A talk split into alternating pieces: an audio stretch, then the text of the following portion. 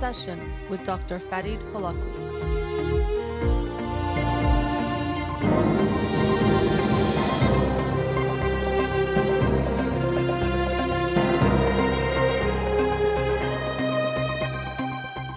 Good afternoon and welcome to In Session with Dr. Fadi Holakouee.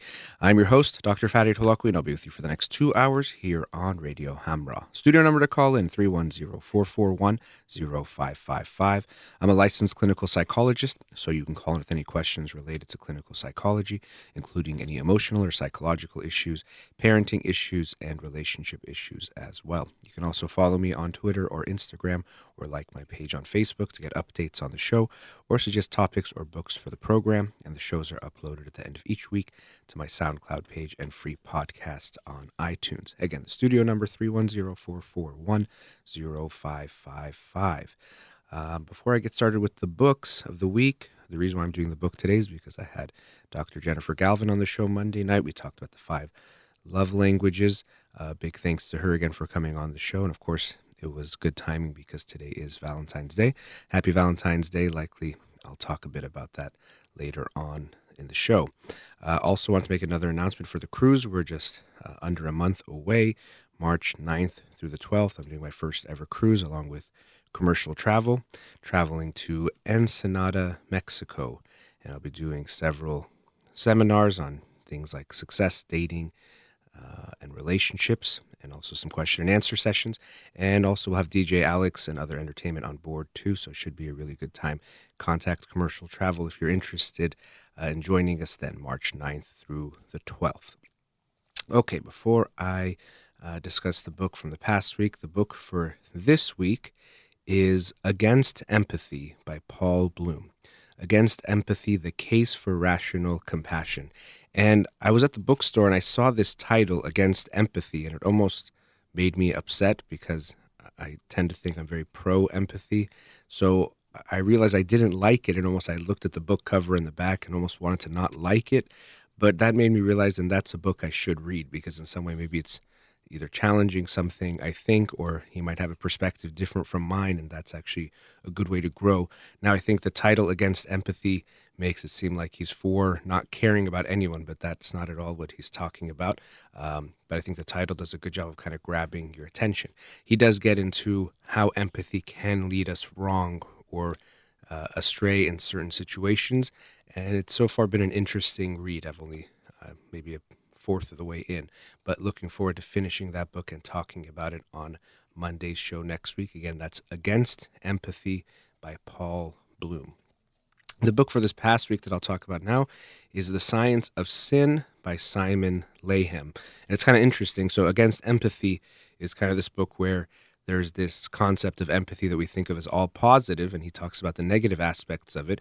And then in this week's book, The Science of Sin, uh, Simon Laham is talking about how these things that we consider sins, the seven deadly sins, are actually uh, not all bad. So it's interesting, kind of again adding that element of things aren't black and white. We have to see uh, what they are.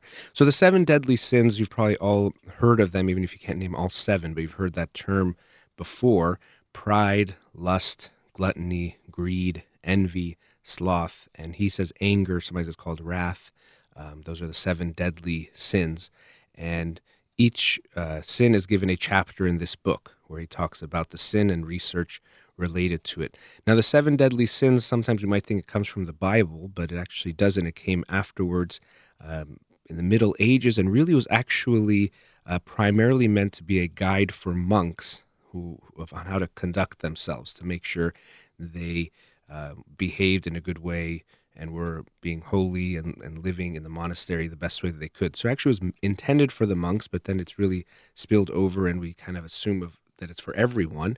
Um, and it's interesting how much of an effect they have because we really, in a way, tend to think of them as these truths that they're bad things. So I thought that was interesting, him just getting into each of these different concepts. Some of them are emotions, some of them are feelings or thoughts in a way. And, um, or behaviors even, and showing that they're not all bad. We shouldn't look at them as all bad. So, for example, um, sloth, which is, of course, there's that animal that moves very slowly, but it also means laziness or inactivity, and this idea that it's just a bad thing. And and this new idea, or not necessarily very new, but maybe in this past century, that you have to be active or productive. That's the only thing that means something. And if you're not doing that, then you're being bad, and even in this case, sinful to be lazy. But he points out that there's actually a lot of good that can come from sometimes being inactive or uh, just not necessarily being what we consider productive. We can get something good out of that too. Sometimes we can be more reflective when we are on our own. Um, one thing he does a couple of places that I disagreed with, or I guess it's just a way of, uh, you know, the way he presented things. He would talk about one of the sins and then talk about something showing that the sin is good, but it wasn't quite related. So, for example, in the sloth section, he talks about sleep. And sleep and laziness aren't exactly the same thing, but they, they are related, but it's not exactly the same thing. Or in the gluttony section, he talked about how having some glucose can be important for the brain, but it's just some glucose, not gluttonous eating where you have to eat a lot to get that benefit. Just a little bit of uh, sugar in your bloodstream essentially could be better than none. Um, but again, that wouldn't justify that gluttony is a good thing. But he was just pointing that sometimes having eating can be better than not. But even going back to the slot section, sleep is very overrated. And even I think you see this where people compete about how little they sleep as some kind of badge of honor to show how productive they are and how busy they are and how not lazy they are because we're so afraid to, to be that. So that that's one example. Another really important one for me was anger. And this idea that anger is a bad thing. And many people have that idea. To begin with, one reason I think this is the case is because almost all of us ha- didn't have a good representation of anger being expressed in a healthy way in our lifetimes. Most families, what you experience is a strong suppression of anger. So you don't show your anger at all, but then you blow up when you can't hold it in anymore. And then it becomes really hurtful and hateful and negative. And so anger is just seen as this negative thing. He also talks about in the book how we, in a way, correlate or associate anger with violence. That when you're angry, you're going to hurt people or um, maybe even hurt yourself, but you're going to be destructive in some way. And that doesn't have to be the case. Anger sometimes is grouped as a negative emotion, but as he talks about it, maybe it's not necessarily so. It can feel unpleasant, but it can motivate us in positive ways. It can allow us to express when we've been hurt by someone else. When you're in a relationship, you have to be able to express to your partner that they've hurt you. And sometimes you have to be able to get angry with them. Again, that doesn't mean being hurtful to them or destructive, but you're upset. And so angry anger is not a negative thing. And so when we associate it or make it a sin to be angry, this is really hurtful because it's something we need to have and need to uh, experience. Another emotion that he talks about that can have negative and positive aspects is envy. So envy is when we want something that someone else has. Now, what he does is he breaks it down into the two types of envy and he focuses on one because there's one form of envy which is I see someone this is an example he he uses you see someone in a Ferrari and you think wow I wish I had that car. That's what we call benign envy. So that's when I want something that someone else has and I want to attain it. I'd like to attain it in some way or sometime but then there's the malicious envy which sometimes is the one we really think of as negative and that's that I see that nice car that person has, and I hope, uh, you know, it gets stolen or breaks down or gets into a wreck, and they lose it. So we actually want them to lose it, rather than in benign envy. I want to have something that that person has, and with the benign envy, we can see one, it shows a belief in myself that I can maybe get that thing, or I want to, you know, the thing I don't have, I can achieve and it also isn't hurtful to that other person. I don't want them to lose it. But malicious envy, what I see is underneath that is this idea that I can't have what they have, and I hate that they have what they have, so I hope they lose it. I want them not to get it. So this doesn't have to just be about things; it can even be about attributes. So.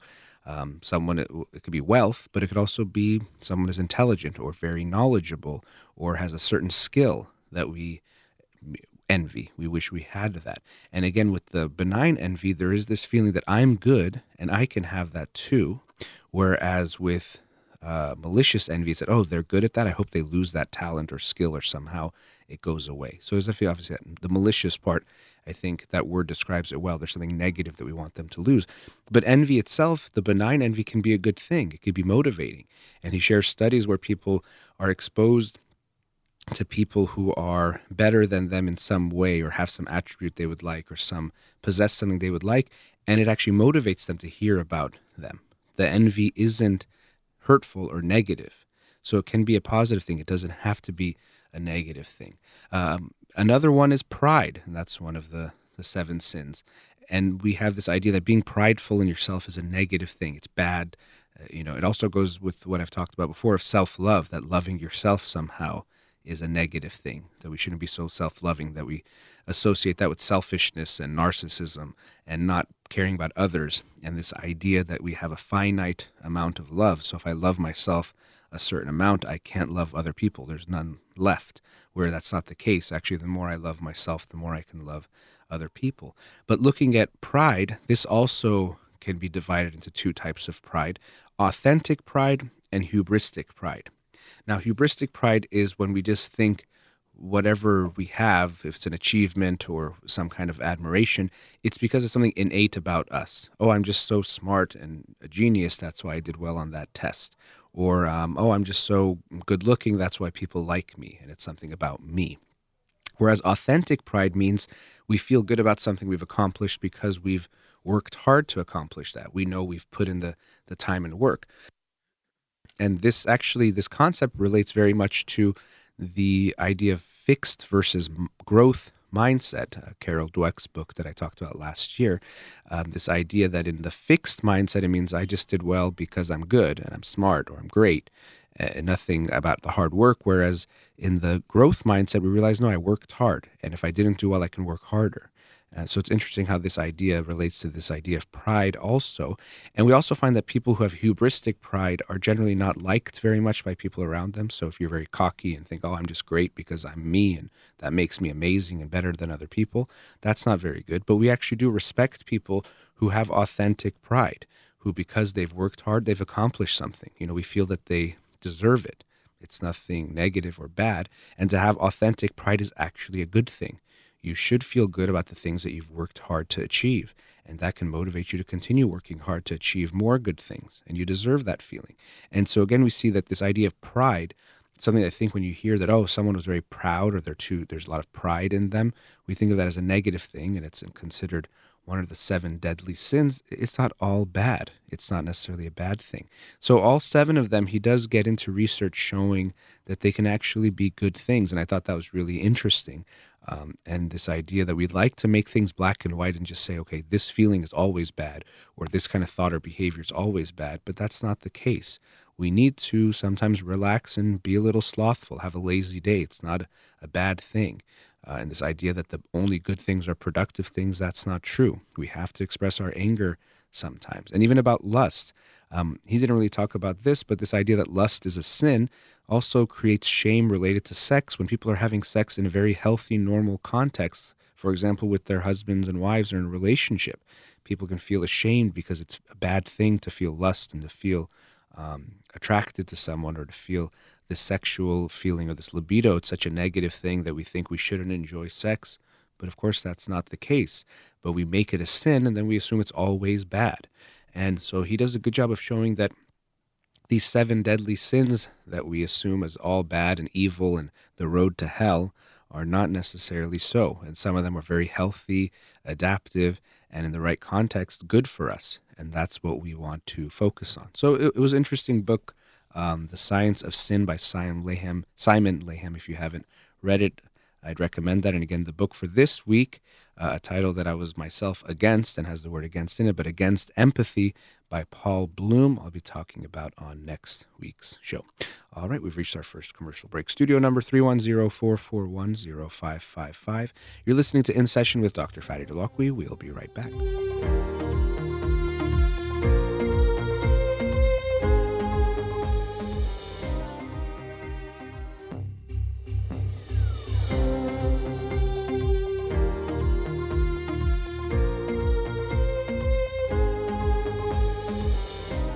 Back. Studio number 310-441-0555. Let's go to a caller. Radio Hamra, you're on the air. Oh, hi. Good afternoon. Um, hi, doctor. I'm hi. having a feedback. I'm sorry. I'm sorry? Um, oh, let me... Let me turn it down a little bit on our end, maybe. Oh, gosh. Yeah, I, I, I don't... Um, yeah, sorry about that. Can you hear me okay? Yes. Okay. Um, oh, good. Okay.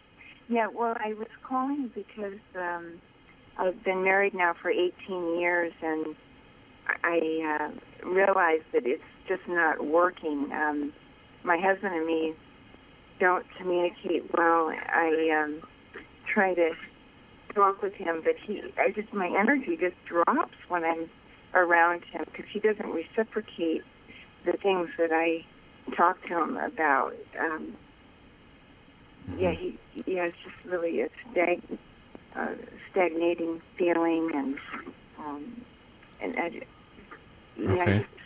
yeah. So you said 18 years of marriage, and have you you always felt this way in the marriage?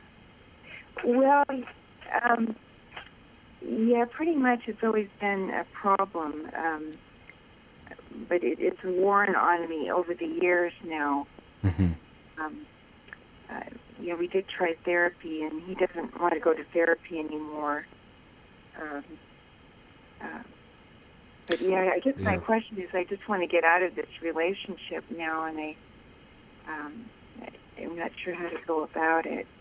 Okay, well, you know, so to begin with, you know, you it takes two to tango. So if you want to work on a relationship, you can try a lot on your own, and sometimes that can have an effect. But really, you need both people uh, to to want to to make that effort. And another thing you talked about is communication, and it's very common for people to say the problem in the relationship is communication, and often it is. There is a lot of benefit in improving your communication techniques, recognizing the bad ways that you communicate, improving in good ways of communicating. All that is very, very important that every couple can benefit from uh, learning those things. But at the same time, often what happens is underneath the basis of the relationship is the reason why the communication is not working.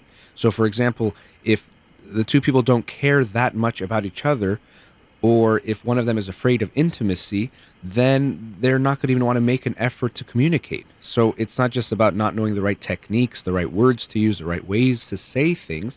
It's actually more about the idea that there's something wrong in the relationship. So in your case, it could be communication is not working because of techniques, but it might be more that your husband either um, doesn't see your relationship the same way you do. He might have a fear of intimacy, doesn't want to get close. He might have an idea of what he wants that's very different from what you want. But it might not just be about communication techniques, it seems more about motivation to have a type of a relationship that you guys are dealing with. Um, now, it seems like from what you said at the end of all of that, you've decided to, to walk away. Is that the case? Yeah. Okay. So you feel like you've tried everything to make it work and it's just not working. Yeah. Yeah, exactly. Yeah. Um, Okay. yeah. Yeah. Are there any children? Uh, do you guys have any kids? Well, it's my second marriage, so the children are from my first marriage, and they're grown now. They're well into their twenties. Okay. Um, All right. So then that that's not an issue. Then so what do you think it is that's keeping you, you know, you're saying I want to know how to walk away from the the marriage. What's what's stopping you or what why is that it's never easy, but what is it that's stopping you? um, I guess I I don't want to hurt my. I don't want to crush my husband really, because he he really is very like he has very like no skin. I guess Hmm. you know he really he is does uh, have a fear of intimacy and. Uh, Yeah. Okay. So in fact, he's your feeling is that he's so sensitive he can't handle it. yeah. Which could be why he he has a hard time handling the types of conversations you want to have that are more serious or more intense and all that but exactly what that is i don't know now even if it's a relationship a- a marriage still we we can't stay with someone basically out of pity or out of fear of hurting them. Yeah. it, you know it's not fair even to them to do that. Now if you decide to get divorced absolutely i'm sure he'll be hurt and maybe you, you know use the word crushed but that's on him to, to deal with that and figure out what to do and to take care of himself. You can't stay with him just to make him not get hurt and in the long run you're going to hurt him probably more because you're going to resent him and get angry with him which maybe you already have and you're going to take it out on him so it's really a lose-lose um, so that initial pain that we cause is difficult, but you're not responsible to to take care of him. And you know, you can let him know, I need you to try to work on this relationship and this is what that means to me. Going to therapy, possibly I think also going to his own therapy and and working on those things. And if he's not willing to do those things, then then that that's it. You know, he's made he's made his decision. He has to be responsible for that too. But you can't stay with someone just out of pity or fear of hurting them. Yeah, well, yeah. The thing is, I don't love him. Um, I don't think I ever actually did. I thought he'd be a good father for my children, and it didn't turn out that way. Mm-hmm. Um, so I, I don't actually really. I never actually loved him. I loved my first husband, but I, yeah, I'm, I guess I have a motivation issue at this point. I, Mhm. I, I mean, I, you know, I care about him like I would a brother, but I, I don't. Yeah. I honestly don't love him. Um, What what led to the end of the first marriage? well, he, my f- first husband um, had gotten into drugs, and Mm-hmm.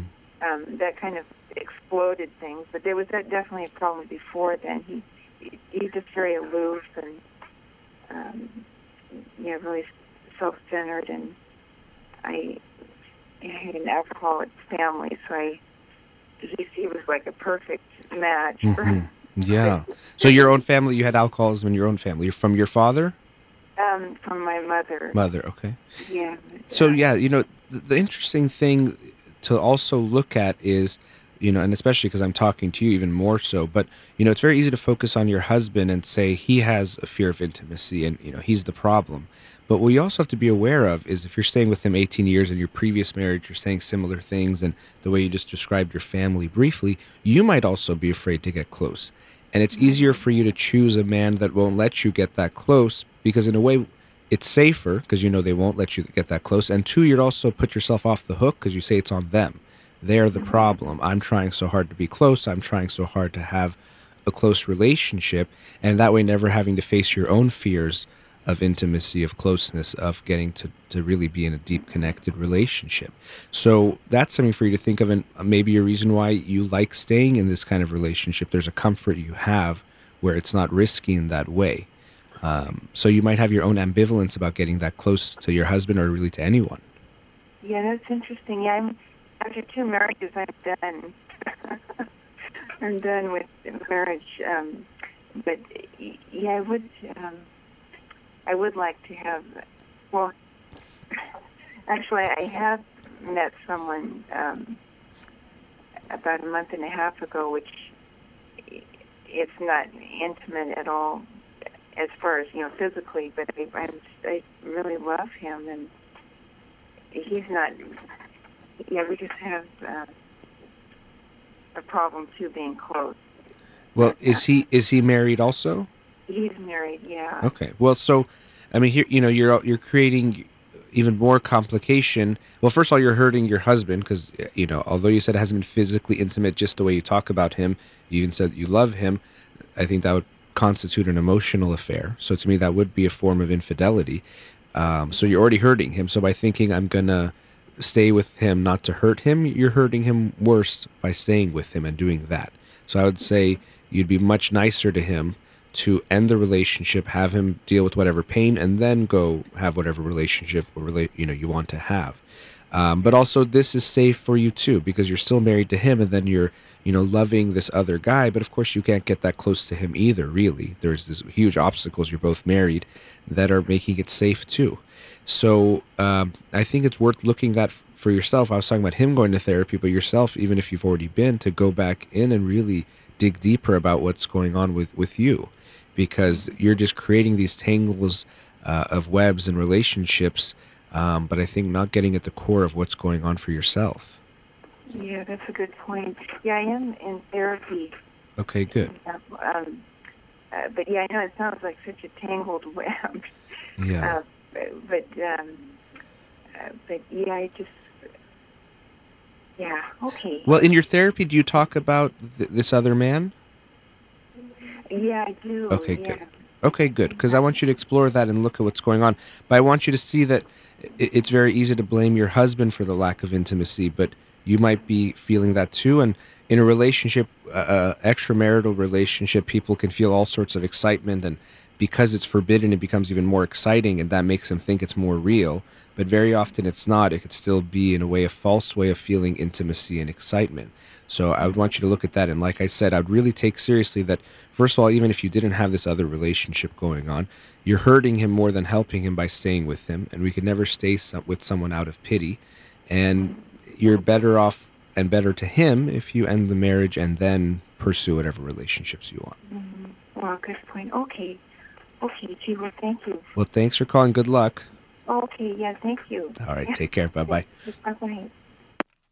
You know, related to that, just with a few minutes, and it might be funny to talk about this on on Valentine's Day, but you know, when it comes to ending a relationship, it's never easy. It's always going to be painful and uncomfortable, um, and very often we will say it's about the other person that we don't end it, but often it is about us. And so we have to be aware that staying in relationship with someone that we don't love or we don't feel good about, or we're doing it out of pity or we think we're being so nice to them, you're not being nice to them by staying with someone you don't want to be with.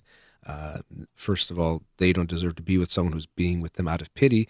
And two, you prevent them from being with someone who actually will love them for who they are. Uh, they aren't somehow worse than you or not as good as you. You're just maybe a not a good match or whatever else is going on. And you should let them be and let them enjoy themselves and be with someone else. So, yes, the pain at the beginning will always be there, but that doesn't mean we shouldn't do something because of that initial pain. Sometimes the hardest thing and the right thing are the same thing. All right, let's go to our next commercial break. Studio number 310-441-0555. You're listening to In Session with Dr. Fadi Holakouee. We'll be right back.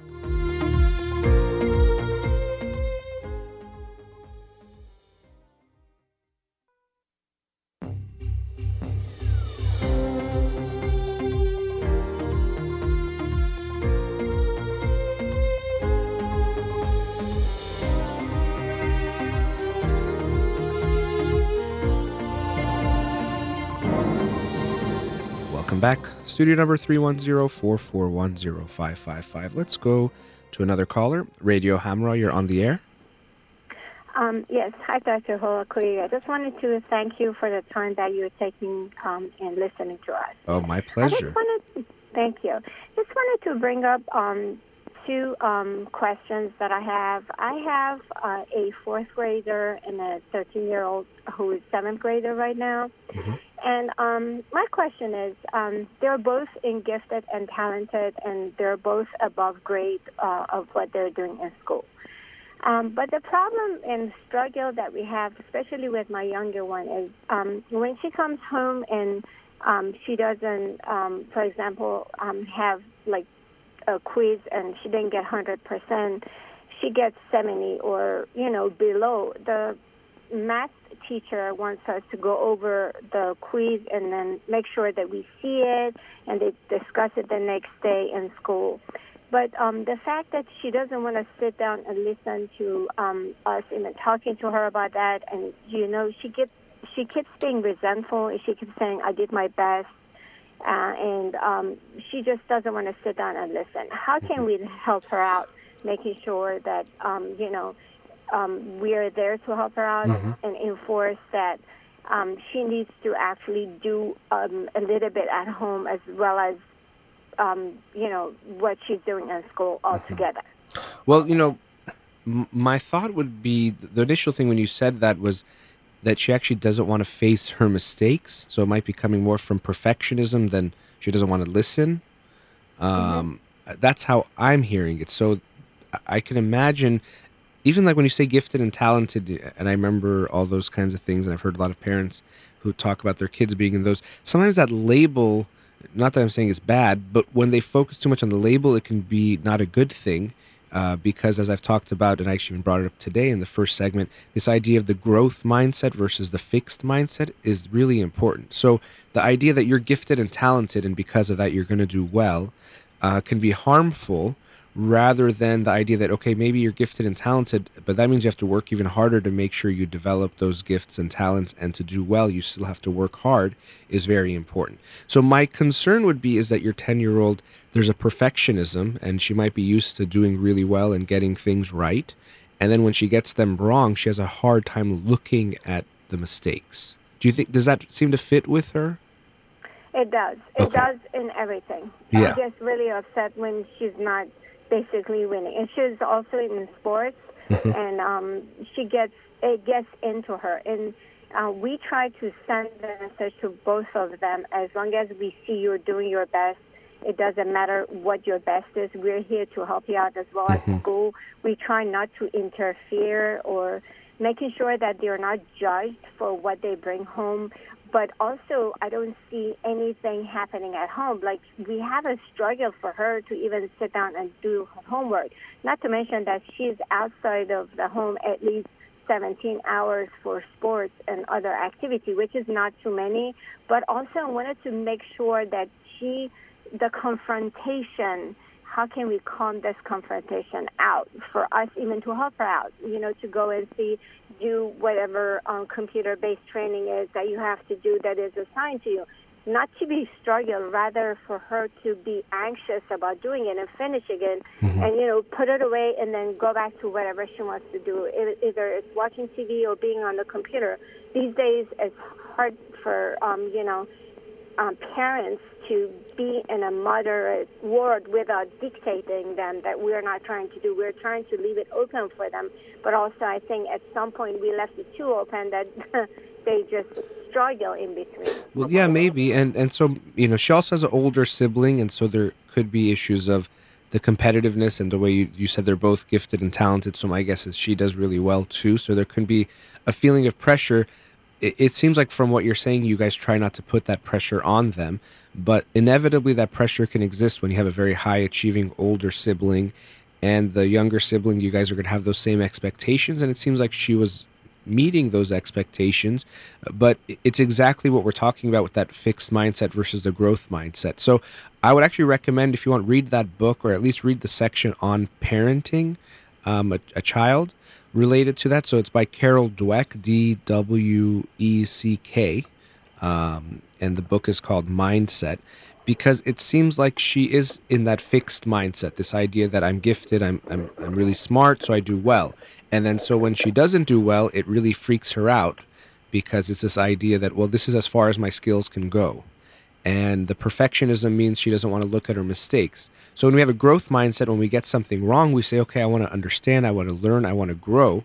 But when we have that fixed mindset and our, our self-value our self-worth is you know really every test is either going to make us say okay we're still good or we're a failure it's very hard for her to look at her mistakes. She gets too afraid to say look what i did wrong because doing something wrong means i'm not smart not i made a mistake or i need to work harder it's i'm not good enough so i want you to be aware of that when it comes to this battle over going over for example her quiz where she made a mistake try to see where she's likely coming from, which is it's just it's too scary for her to to look at those errors.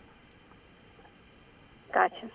Also, about her older sister, um, we don't, as as I mentioned, we don't interfere uh, in what she's doing at school because she's on top of everything herself. She is principal role, and she is actually a a straight A student in um, gifted and talented level, even though she's just seventh grade during high school math. And the pressure these days is a lot on these kids, but we try to keep it balanced. But if she um, um, brings um, a B home by any chance, she gets very upset, and she really. I don't want her to have the expectation too high for her to have the anxiety. She says that um, it's because you guys expect from me, but I don't know how we showed it. But it, apparently, we didn't show the way we wanted her to see. Yeah.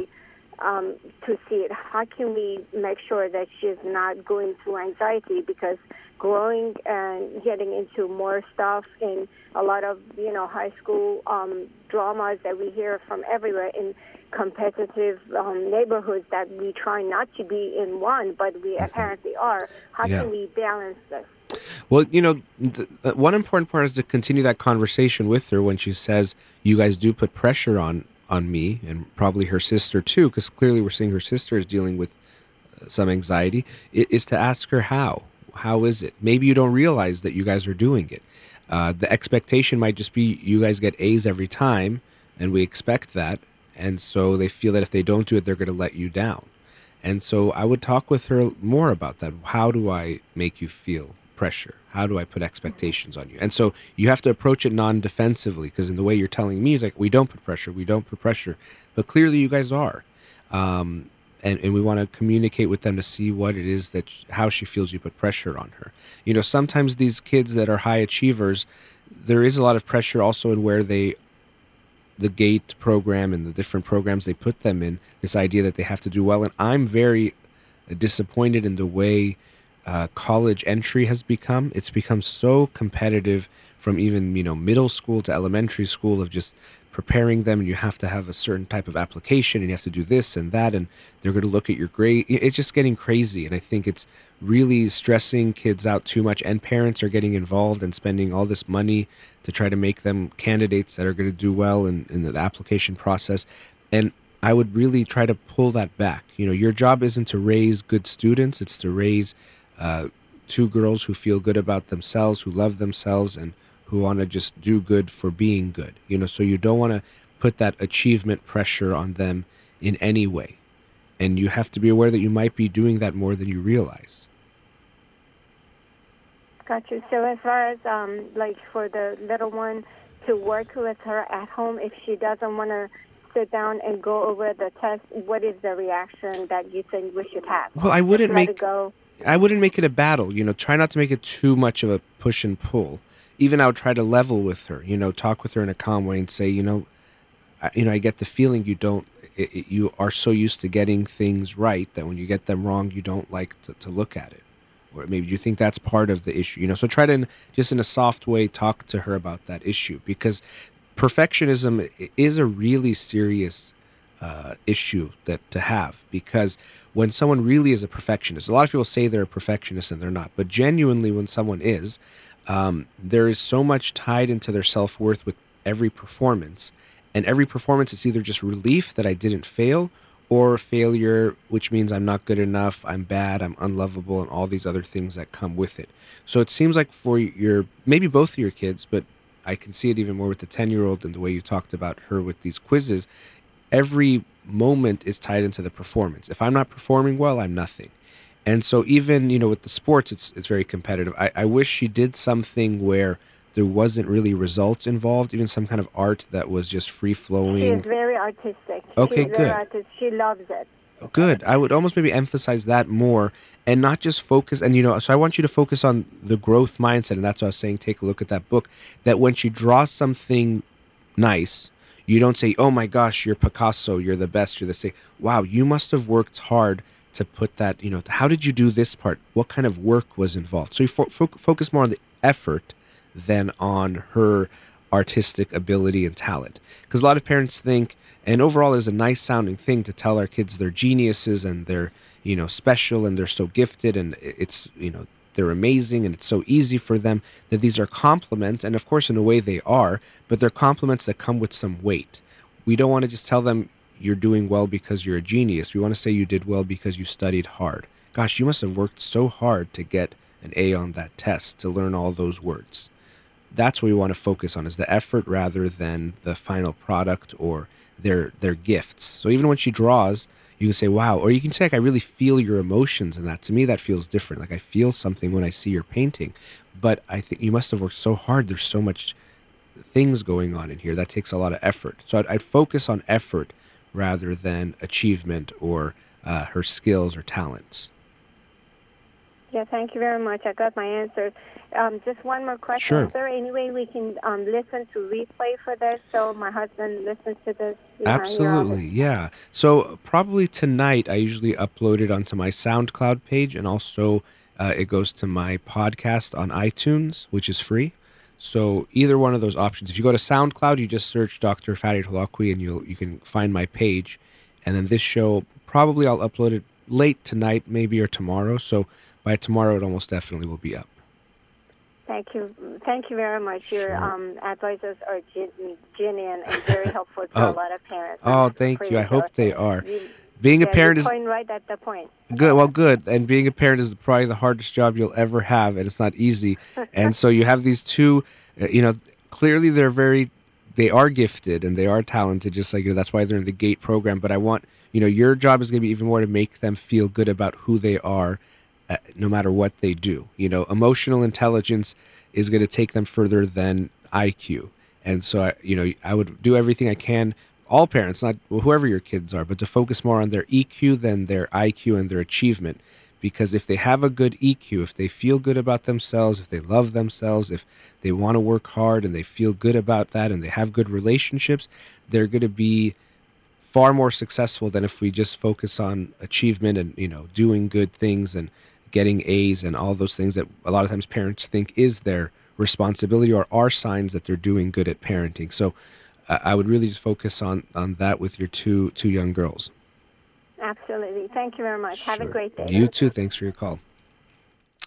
Yeah, so that idea of the, the growth mindset, fixed mindset is so critical because, as I mentioned with her, a lot of times parents, they might have thought, well, when I was a kid, my parents told me I was stupid and I was dumb and I was not good enough and all these negative things.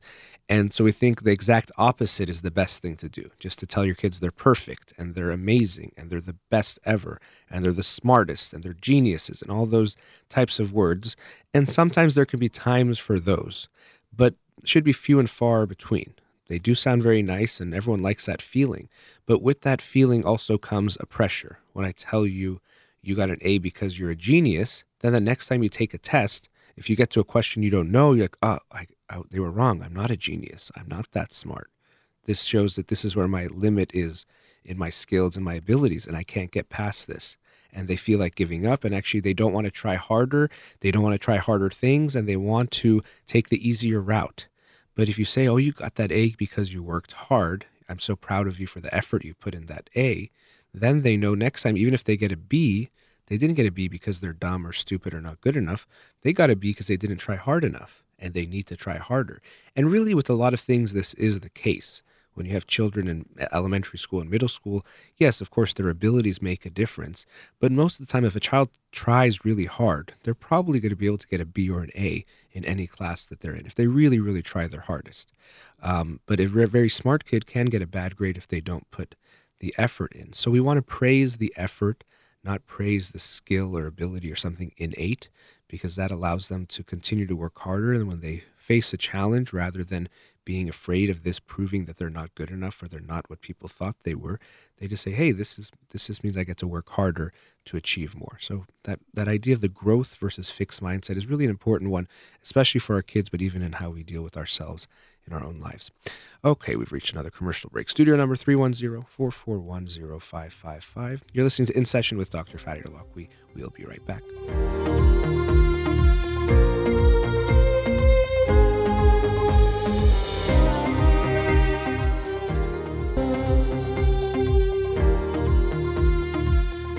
Welcome back. Studio number 310-441-0555. Let's go to our next caller. Radio Hamra, you're on the air. Hello. Yes, hi. Uh, hi, thank you for your time. Sure, thanks for calling. And uh, I'm uh, very happy I can talk to you. Likewise. Uh, well, my question is about uh, the child during the pregnancy. Mhm. Um, well, I'm pregnant and uh, I feel sometimes low in energy and uh, depressed.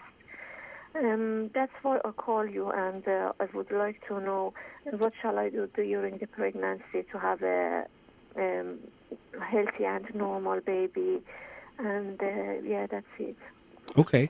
Um, well, you know, any of these questions you're asking me, I definitely say talk to your primary physician who is working with you during the pregnancy because that, that's all very important for uh, he or she to know and to talk to them about. Um, you know, depression during pregnancy can happen. People can feel that way, and just being pregnant takes a lot of your energy, and you can become low energy. So those things are not necessarily something to be really concerned about. Is this your first pregnancy? Uh, well, it's uh, my third pregnancy, but uh, I had two miscarriages Hmm. before, and uh, but this one is uh, my first baby. Uh huh. Okay. How many months pregnant are you?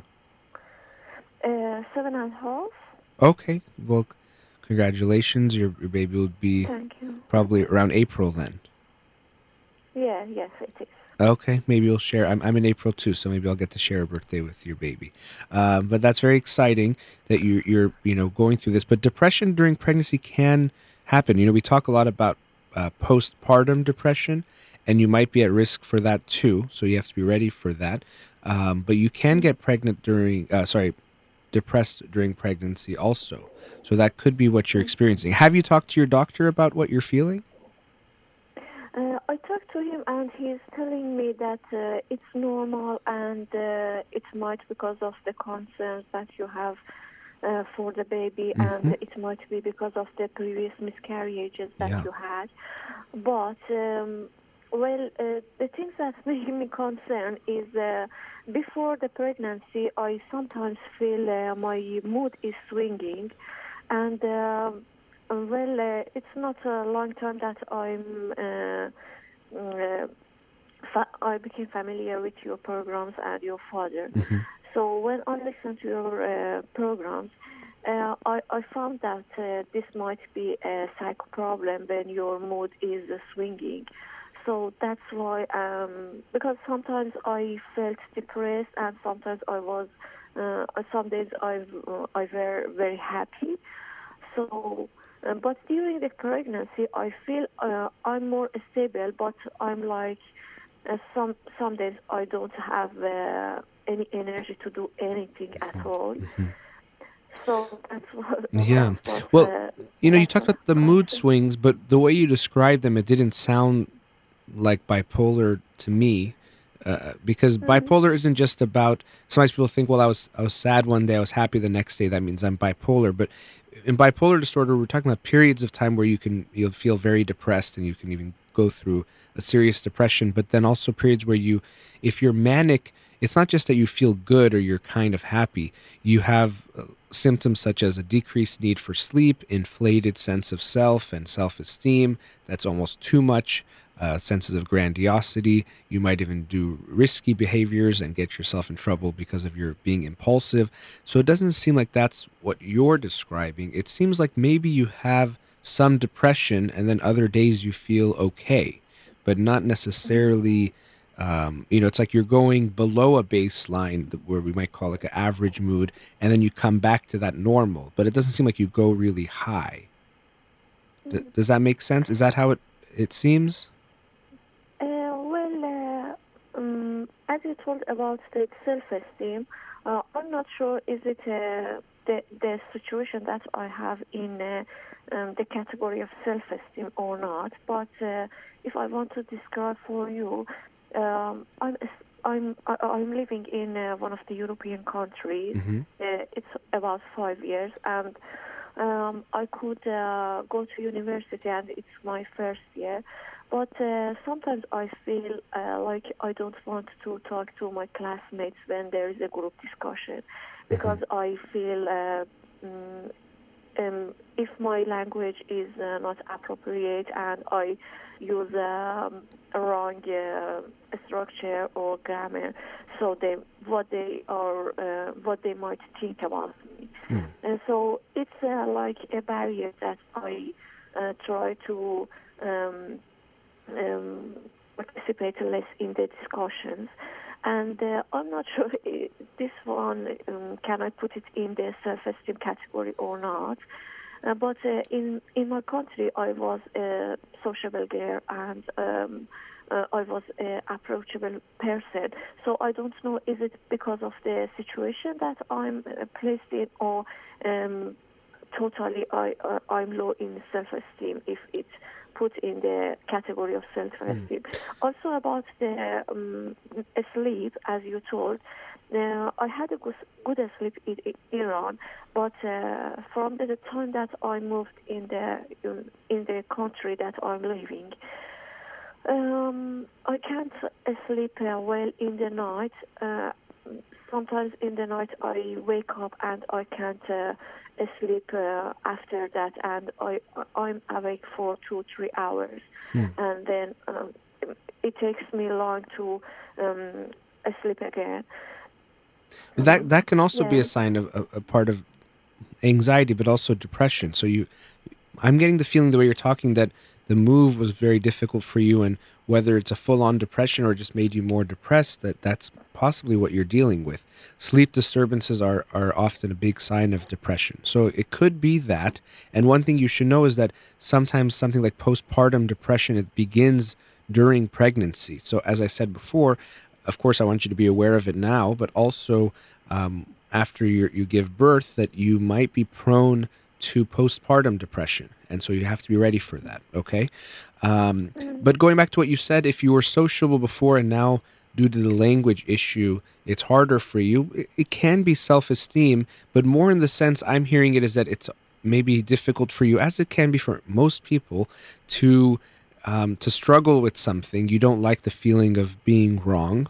Again, most people don't like that. And so you're almost afraid to risk being wrong and, and speaking, and you'd rather just stay more quiet. And so there could be something related to self esteem or even um, a, a form of perfectionism or wanting to always be right that might be hard for you rather than facing, okay, my English isn't, or whatever language it is you're speaking there, isn't so good, but I can still manage and I'm going to get things wrong, but I'll get my my point across and that can be okay. So I'm hearing it more more that way, but it seems like moving to this new country has been difficult for you. I mean, right it, it seems like it's taken a toll on you as far as socially and the, the struggles you're going through. Do you feel that that it's been a hard a hard move for you? No, it wasn't hard. Okay. move, but um, um, but at the first, it was. Uh, uh, I had uh, hard days to uh, stay here and um uh, adapt myself to the country and the culture. Now, did you move there with uh, your partner or did you guys meet there? Um, I married and then I moved here. Okay. Okay. Um, you know, so maybe you're saying it hasn't been that hard lately, but I get the feeling the language is still something that makes you struggle or not feel as good. Uh, I would also agree before, I wanted to make sure I commented on this. The two miscarriages are very likely a big part of what you're feeling now, too, um, with the depression. One thing about miscarriages, oftentimes people will minimize uh, the significance of what someone goes through in a miscarriage. I, I've heard people say, well, the baby was never born, or nothing really happened, or it's not a big deal. But very often, for many people, especially the women who experience it themselves, they can they can feel a lot. They can become depressed about it, and they oftentimes have to go through a grieving process like you would losing anyone, because um, especially for the mother, there is a connection they already have with the baby basically from conception, but when the baby is living and growing inside of them, and all the hopes and dreams and already thoughts they have for that baby.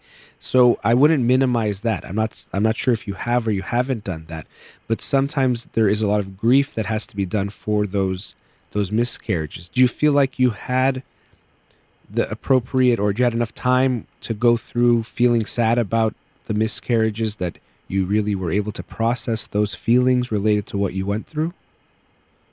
Uh, I think I could cope with this uh, problem that happened for me. Okay. Um, I mean, I couldn't. Uh, I, I wasn't like a person that um, uh, focus on this problem and um, uh, always blame myself or think about it. I, I, I think I could cope with this problem. Okay. Okay. Well, then I'm hoping that's the case, and it may be it, was. Uh, just for anyone listening, also just realizing this idea that uh, miscarriage can be a very almost traumatic experience for for someone, and so not to minimize that, but. I'm sure that creates an anxiety in you. I hope maybe it doesn't. I want to don't want to give that to you because of what you went through about this pregnancy going all the way to term and having this baby. I can imagine it added to that. Did you feel that anxiety when it came to the pregnancy, or did you feel calm about how things would go? Um, I think um, your diagnosis is uh, very accurate about anxiety. Uh-huh. Um, I feel I had anxiety uh, um, before the preg- pregnancy, but uh, I'm not sure I, I'm feeling this more than the previous time, previous back Okay. mm, pregnancy, or it's the same. But um, for example, some, sometimes when I want to uh, talk to a um, um, English speaker, um, I I feel uh, my face becomes red and I feel very hot and Mm-hmm. uh, I just want to talk and uh, finish the conversation and uh, after that I feel oh now I can breathe. So I, I, I think this should be a sign of uh, anxiety, Yeah. Well, there's some anxiety there, like a, a social anxiety, but you know, and maybe related, like I was saying before, almost like a perfectionism, like you don't want to be wrong. And when you're learning a new language, or especially if you're in a new country, even if you were learning the language before you got there, you have to be ready that you're going to make mistakes all the time. You know, I when I speak Farsi, I make mistakes regularly to the point where it's it's pretty funny for people who talk to me in Farsi, and uh, sometimes it can bother me, but overall, I, I can enjoy it too. So you have to be ready that you're going to still struggle with the language. It's never going to be the same for you as someone else who was a native speaker, born and raised there, you know, l- learning and speaking the language. It's always going to be a challenge, but not to try not to let that p- hold you back. That you have to accept that I'm going to keep making mistakes, and that's okay, and that's expected, and that's the only way I'm going to get better is to, to keep talking. But it does seem like there's this feeling that you have to be right or not be wrong.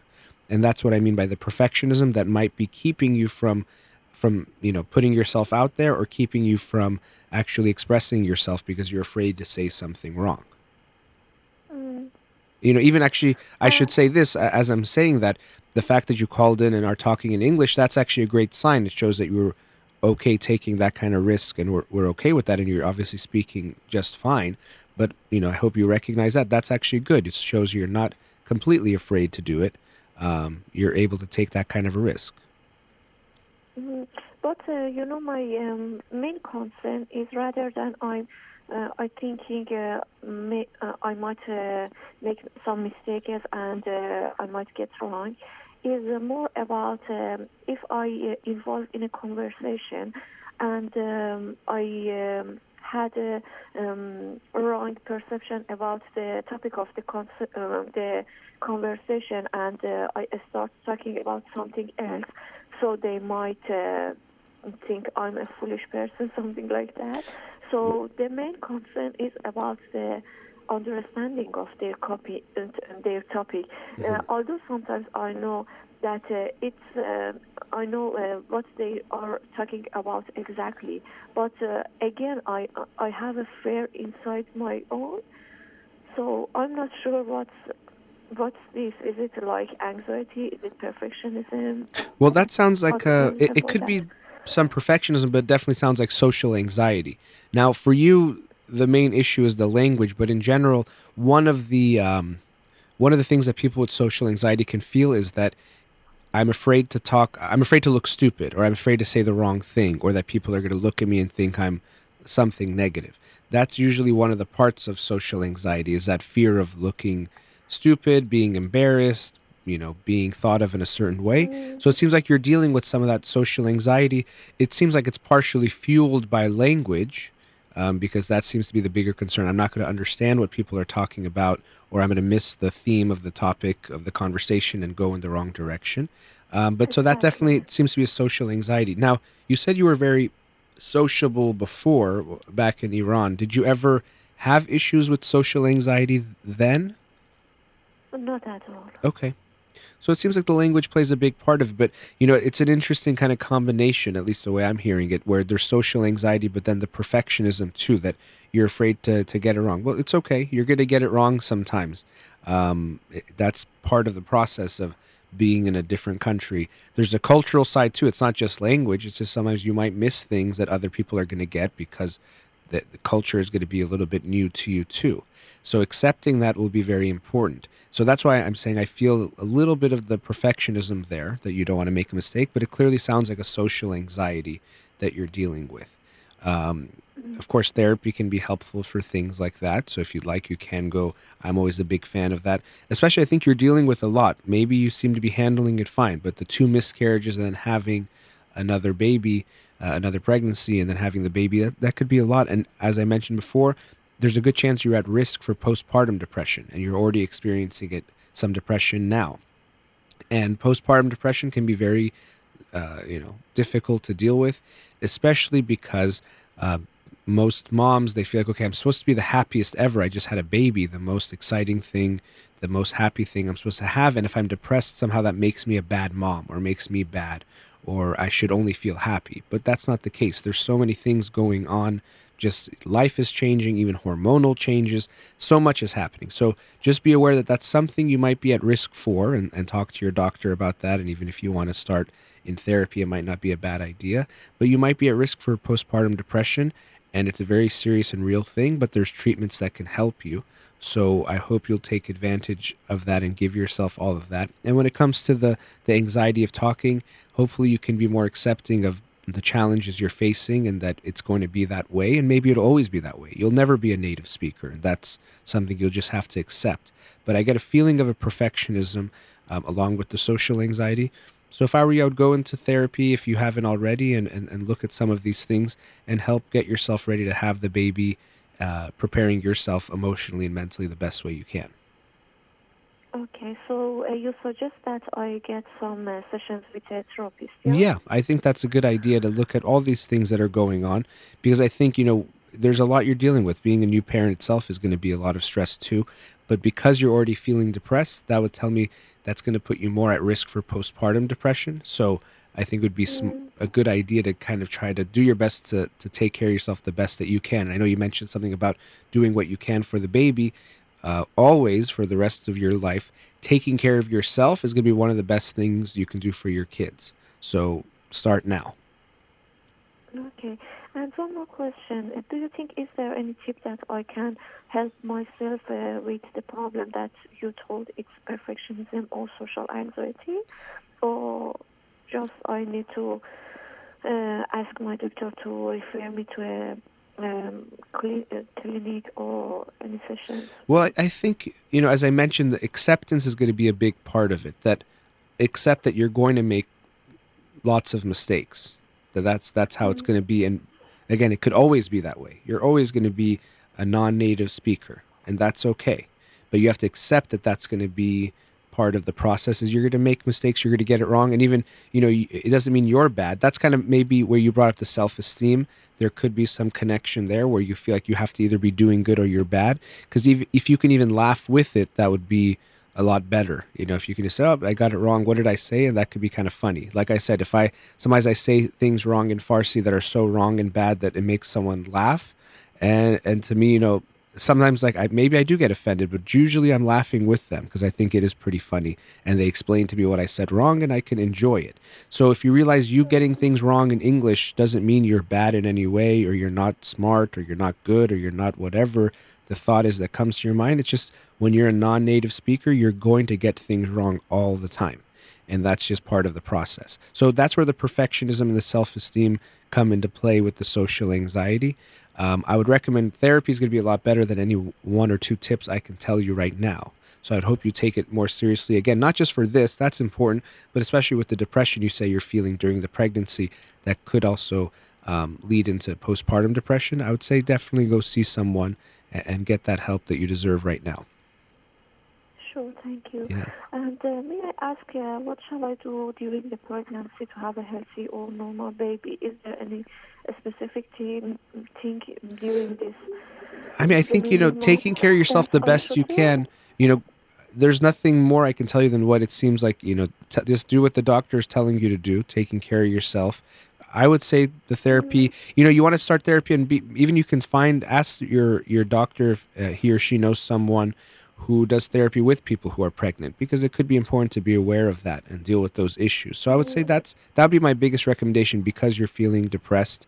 Um, but listening to your doctor is probably better than anything I can tell you right now. Sure. Yeah. And uh, just one last question: uh, Can you add, uh, can you um, suggest me any book that I can read about um, different stage of uh, child uh, development?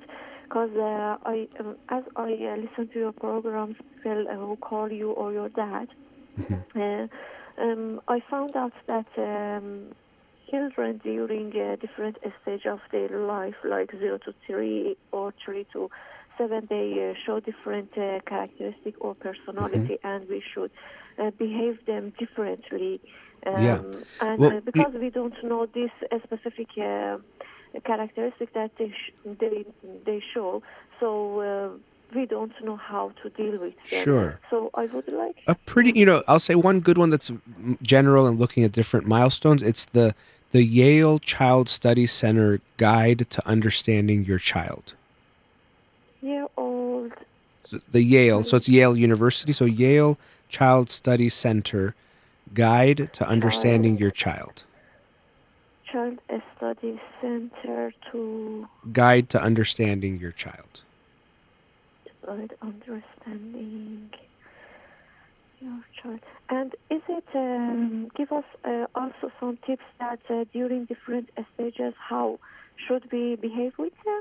I, you know, that one's. I think it, it does have some of that too. There are so many parenting books, but uh, you know, that one's a good one just to give you some ideas of uh, of things to look for in developmental things. So that one's more general in that way. So I'd recommend that one's a. It's pretty long too, but you can. It even starts from before uh, birth, so that might not be a bad one to start with. Great, thank you so Sure, much. nice talking with you. Good luck with everything. Thank you, All right, thank you for your advice and for your help. Oh, it's been my pleasure. Have a great day. Take care. Thank you. You too. Bye Bye bye. All right, we've reached our next commercial break. Studio number 310 441 0555. You're listening to In Session with Dr. Fadi Holakouee. We'll be right back.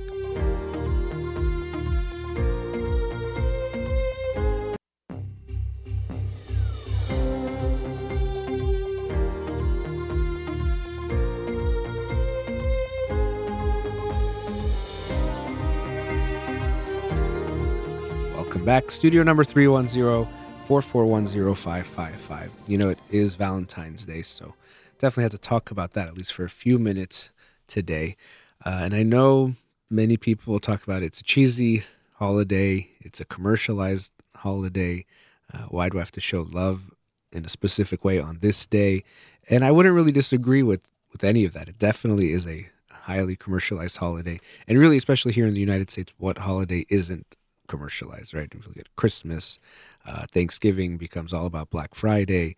Um, you know, all these holidays it become it's something to sell more things.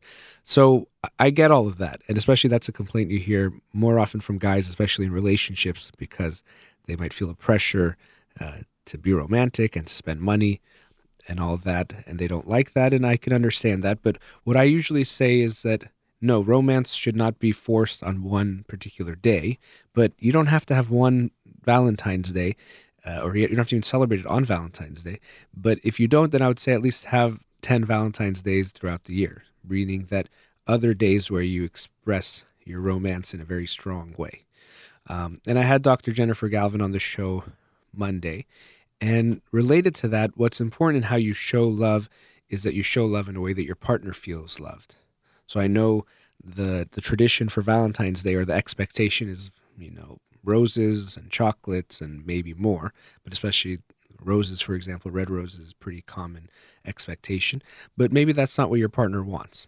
And of course, I, one thing I don't like about Valentine's Day is very much the holiday becomes this idea of the man getting the woman something. But of course, we need to have a reciprocity in, in how things are done in the relationship. So there should be gifts given both ways, um, thoughtful and things that your partner will appreciate. And to me, those are more important than the traditional gifts you forced, you feel like you're forced to get or you're supposed to get. So be aware of that. Think about that, whether it's Valentine's Day or some other day, how you show your love. And really, showing your love to your partner should be something that you gladly do, that you want to do. And even when I was talking about the five love languages uh, on Monday night's show, a very important part is that the person has to have a desire to show love to their partner. And it should be a strong desire. It shouldn't feel forced. It shouldn't feel you know something they don't want to do. They should want to do it. You should be going to sleep each night thinking, how can I be a better partner to my husband or my wife or my boyfriend or my girlfriend? How can I love them more? How do I make sure they feel more loved? That should be something that you yourself want to do, not something that you should feel bad about. And so you should actually ask your partner about that. And I actually think take, taking the test online for the five love languages is a good step because it helps you understand yourself and your partner. Of course, the test is not foolproof, and it doesn't mean if you take it at different times you won't get different results. I myself took it um, just recently after when we were talking about the book and took it I think a year two years ago and my results were a little bit different not by much but a little bit so it's not like it's set in stone so don't take this as something like a blood test that is is a firm proof that this is your love language but it can give you an understanding of yourself and if it makes sense for you and you can share it with your partner and vice versa and you say okay well my partner likes acts of service so let me make sure i show love in that way or my partner likes words of affirmation. So let me keep that in mind and say lots of positive things to them to make sure they feel good, to make sure they feel loved. Because that desire to love your partner, that's something that you should be doing not just for your partner, but also for yourself. When you're more loving towards your partner, you're going to feel good. And when you're more loving towards your partner, your relationship becomes better, which feels better for you too. So it's something that should be an internal thing. Um, lots of times, partners come in and their issue is, oh, they want me to, he wants me to do this or she wants me to do that, and they're annoyed. But already that shows that something's missing in the relationship where there isn't this desire to give their partner what they want. If your partner says, I'd like this, first and foremost, we have to make sure we don't take that personally. They're saying, This is something I like. It doesn't mean you're a bad partner how you are or what you were doing was wrong, but they're saying, This is something I enjoy. This is something that feels good to me. This is something that makes me feel loved. And if we don't take it personally, that makes it a lot easier for us not to get defensive and to react to that or even become, in a way, rebellious to that. We don't want to do what they're saying we should do or they want, but we want to make them feel good. So hopefully that leads to us saying, okay, from now on, I want to take steps to show them love in that way. So today is Valentine's Day, and to all the couples out there that are celebrating, uh, going to restaurants that are going to have overly priced menus and overly packed and not having a lot of space. Yes, I know some of those things are kind of annoying, but I hope you have a nice Valentine's Day and enjoy that together. And again, there should never be a shortage of days that you show your love to each other. It doesn't have to just be today, it should be every day, it should be all the time. Uh, romance, we think of it as these grand gestures, the roses, uh, the expensive trips or expensive gifts. We think of that as romance, but what the research shows us is that true romance is built on little moments, small gestures, asking each other how you're doing, sending a little note or a text saying, I'm thinking of you, running an errand for your partner. Those little things are actually what romance is built on. And sometimes we think it has to be those moments that we can post on Instagram and Facebook to make other people jealous or to make them think our love is so strong. But real romance often is, is hidden, is unseen. It's the small things that go a long way. So, yes, today you can spoil each other and get each other gifts and do all those nice things. But don't forget that the true romance, the true uh, building blocks of love that make your relationship last are going to be the small things that show your partner every day over and over again that you care about them, that you love them, that they mean something to you, that they're important to you, that they're special to you, and that you want to make them feel good. So happy Valentine's Day to everyone out there. We're reaching our last commercial break. Studio number 310-441-0555. You're listening to In Session with Dr. Fadi Holakouee. We'll be right back.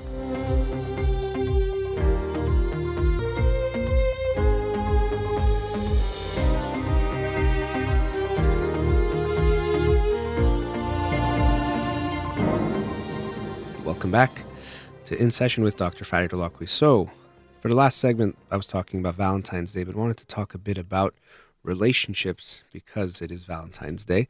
And uh, of course, people want to know always about how to make a good relationship, how to make love lasts, and all those those good questions. And the truth is, there's no easy answer. So to begin with, uh, if you hear anyone telling you, "Here's the secret to the one secret to making finding someone or if you do this you're going to find a good partner you're going to live happily ever after. It's, never going to be that simple. It's going to be a lot harder than that. So to begin with we have to accept just like life is difficult and not easy being in a relationship is not easy either. It's going to be hard. And that acceptance isn't so we become pessimistic and negative because when i say it's going to be hard it doesn't mean it's not going to be worth it. Just like being a parent is going to be very hard but most parents will tell you that although it's very difficult, stressful, challenging, all those things, it's the best thing that's ever happened to them. So a relationship can be the same way and hopefully should be the same way. So, by saying that it's going to be difficult, the reason why I stress that point is so that people realize when it gets challenging, when it gets hard, that doesn't necessarily mean you're in the wrong relationship. That doesn't necessarily mean this is a bad thing and you need to end the relationship. It's because relationships are hard. So, that being said, at the same time, we want to understand that, um, of course, pain doesn't mean it's a good relationship either. So, the challenge of a relationship doesn't mean that we're going to be continuously hurt by our partner because unfortunately people can use that same logic I was just using to say, well, that's why I'm supposed to stay in this relationship and make it work. And they can stay in physically abusive, emotionally abusive relationships, or just really wrong and bad relationships because they say it's supposed to be hard. So this is one of the challenges we always have is is the pain I'm feeling the good kind of pain from growth and discomfort that is good, or is it pain that is damage, that's hurting me, that's that's going to be hurtful and doesn't mean I'm getting better or stronger. But coming back to that original point, that it's going to be hard, we have to accept that. And basically, what you're saying when you enter a committed long term relationship, and especially if you decide to get married, is I'm willing to go through this rocky journey with you. It's going to be hard, it's going to be difficult, but I think it's going to be worth it to go through it with you. And I'm choosing to go through it with you. And that's a big deal when you make that decision. But so our ideas of happily ever after, um, I always say happily ever after is possible, but you have to work at it. You have to create happily ever after. It's not just you found your soulmate, the rest comes easily. So, no matter who you choose, and of course you want to choose wisely, it's going to be a challenge. You're going to have to, to make things work. Now, to create the love, a love that lasts, a few things we have to do. And I touched a bit about this on Monday night, but a very important one is recognizing that your partner is someone that you're going to continue to get to know for the rest of your life. So sometimes I like to say you should be dating your whole life. And by that, I mean you're always in the process of still trying to get to know the person. Um, you're still trying to be nice to them, impress them in good ways, do good things for them. You don't give up on uh, trying to make them feel good. For many people, when they look at marriage as the end goal or getting married, they think, well, I got married, now I can give up. I don't have to take care of how I look or how I uh, am in the relationship, and I don't have to try to do nice things for my partner. I don't have to impress them anymore. And of course, this comes from this mindset of marriage as trying to get someone rather than marriage and a relationship is something you create with someone. So that never goes away. You really should feel like you're dating your whole life. That should never stop. You take each other out, you do nice things for each other, you care about each other, and you pay attention to how you present yourself. Your your partner should love you um, no matter what's going on in a way, but it doesn't mean you don't take care of yourself and try to look good for one another to keep things uh, exciting in that way too. That's not something that should disappear. Again, you you got married, but it doesn't mean you're done. The work is just really starting. So you're going through that that process together. Always be dating and realize that because I never fully know my partner, although I try to I might try to fool myself and say I know them and life is now boring. That's just something that we do in order to have stability and security, and we trade that for having passion. So if I say my partner is boring and I know exactly what he or she is going to do every day and there's nothing more to know about them, what I'm actually doing is I'm saying because I'm afraid of the unknown, I'm afraid of not fully knowing my partner and what he or she might do or who they are, and that security is something I want, I'm going to give up the feeling of excitement that comes from actually realizing I don't fully know them. So we choose safety over passion, but then we complain about the boredom. But we have to recognize the part we play in creating that boredom. The part we play in saying my partner is fully known and is boring, rather than recognizing that they are a multifaceted and complicated person who has many sides that we haven't fully seen and also they're evolving. So even if i felt like i knew them at one point they're going to change and evolve. So just like i can never fully know myself i definitely can never fully know someone else. And when i say that to myself it's in a way of fooling myself to feel better about things. Now another thing in relationships that's important is intimacy. And i talk a lot about intimacy and we can talk about fears of intimacy. And really, a fear of intimacy is something that we all have to a degree because intimacy is a little bit risky and scary. So, uh, a fear of intimacy is kind of like a fear of, let's say, snakes for almost anyone. I'm not saying a phobia, but most people are not going to love being around a snake that's venomous and, uh, let's say, um, can hurt them. So you're all going to not like them, but some people might have a phobia, very strong fear of snakes. So intimacy is kind of the same thing. We all have some discomfort with it because it takes some risk to be emotionally intimate with someone. That vulnerability, that openness, you're essentially allowing someone to hurt you. The more close and connected you get to someone, the more is at risk if the relationship ends, if there's infidelity, if your partner, something happens to them, whatever it might be, you're risking more. So it's always going to feel a little bit scary. But again, going back to just having a relationship to begin with, closeness and intimacy is a risk that we hopefully will be willing to take because we feel it's worth it. It's a little bit scary. We're exposing ourselves. There's no guarantee. But that closeness that we feel and the resulting relationship we can create is something that hopefully we'll feel is worth taking that risk. So both partners have to be willing to create that intimacy. You really can go uh, only as deep as both of you are willing to go in that ocean of uh, connection and relationship together. If you don't go, uh, if one partner is not willing to go deep, you can't go that deep. You have to be willing to connect at a deeper level. So we have to look at our own uh, availability when it comes to intimacy, our own fears of intimacy, and how that might get in the way. Now, sometimes when people hear intimacy, First of all, they often think of physical intimacy, which can be a part of it, but also we think of closeness somehow as this idea of almost like attachment. That, yes, me and my partner were so close because we do everything together every moment, every minute, and we we're just never apart in any way. And even if we're apart, we have to constantly text each other till we see each other again. And we think this is a testament to how strong our love is. But really, this is more a type of like symbiotic love a type of I, I need you, uh, I have to have you around or else I don't survive, or I'm afraid to lose you. There's an insecurity of uh, a threat of other people or that I'm going to lose you and who you are. And so we think it's actually love that makes us feel so close, but it's actually coming from a, a fear of loss, a fear of abandonment, and a fear of losing the other person either to someone else or that they'll forget about us. It's not actually true love. To to keep love and intimacy alive, you need closeness but you also need space. So we can use the analogy of a fire or a flame. And sometimes we hear that about passion. They use that analogy of the flame has gone out or the flame of, of love or that fire. And if you want to get a fire going, you definitely need closeness, right? You need the heat to create fire.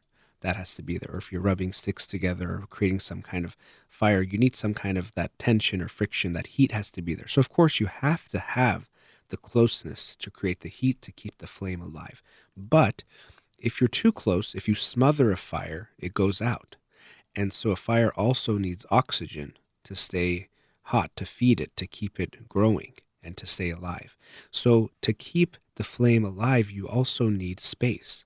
And as partners, as connected as you are, you also have to be your own selves with your own lives. Um, could be your own careers, it could be your own social life, and actually, it's going to be probably all of those things. But that space still has to be there where you get to still be yourself and also even create that space between you at times to create that heat or to keep that heat alive because it feeds it essentially with that oxygen. So you need that balance. And with a lot of these things, someone listening might think, well, what does that mean? How much time? What do we have to do? What does it look like exactly? And I can't tell you exactly what it's going to look like because it will look different for each person.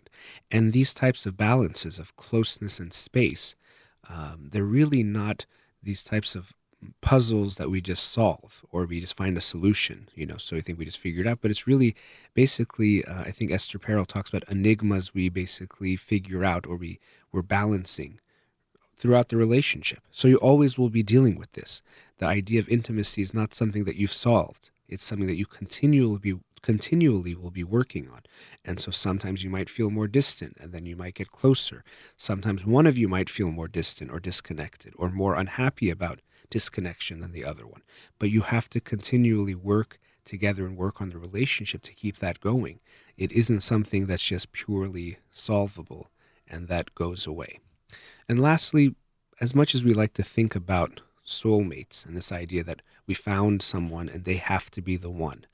And because of that, that makes our love somehow everlasting and happily ever after is inevitable and all those fairy tale types of things we like to think about. the truth is, we do that because we want to take away that anxiety that maybe we're going to lose the person. Maybe this doesn't work out. Maybe it's not right. But really, the truth of the matter is the person you've chosen to be with hopefully is a very good partner for you, makes sense for you. You guys match well, you guys work well in all sorts of ways. But really, they're just one of many people that you actually can be with. That's really the truth. And in a way, that can even be more romantic that you've chosen this one person to be with. Not that it was created in the stars, that the two of you have to be together and you have no choice. It's actually you're choosing to be with each other, not you're forced to be with each other. And because of that, you've chosen that person to be your partner throughout life, to create that journey with together. You've chosen he or she to be your it, to be your partner for the rest of your life. And that's going to be you and him or you and her for the rest of your lives, not because you have to, not because it was in the stars, but because actually by your own volition, by your own choice, you're choosing that person. And to me, that's actually more romantic than something that's in the stars that was out of your control that you, in a way, almost had to do. So to me, that's the truth of it. We choose someone, we get to be with them for the rest of your life, and you get to work together through the ups and downs, the good and the bad, um, you know, through goodness and health and all that stuff that we talk about. That's what you get to share with that person, and you've chosen to take that ride together, that journey together, and to show love to one another the rest of your lives. So to me, that could be a beautiful thing. So to all the people in relationships, happy Valentine's Day. To those of you that aren't, happy Valentine's Day to you too. You can also love yourself and make sure you always love yourself, whether you're in a relationship or not. And don't think that being in a relationship defines you or makes your life worth living or good or means you're worth something. You're worth something whether or not you're in a relationship. So make sure you're good to yourself today too and show yourself some self love. All right. Thank you to all the callers and listeners, to Raman here in the studio. You've been listening to In Session with Dr. Fadi Holakouee. Have a wonderful day.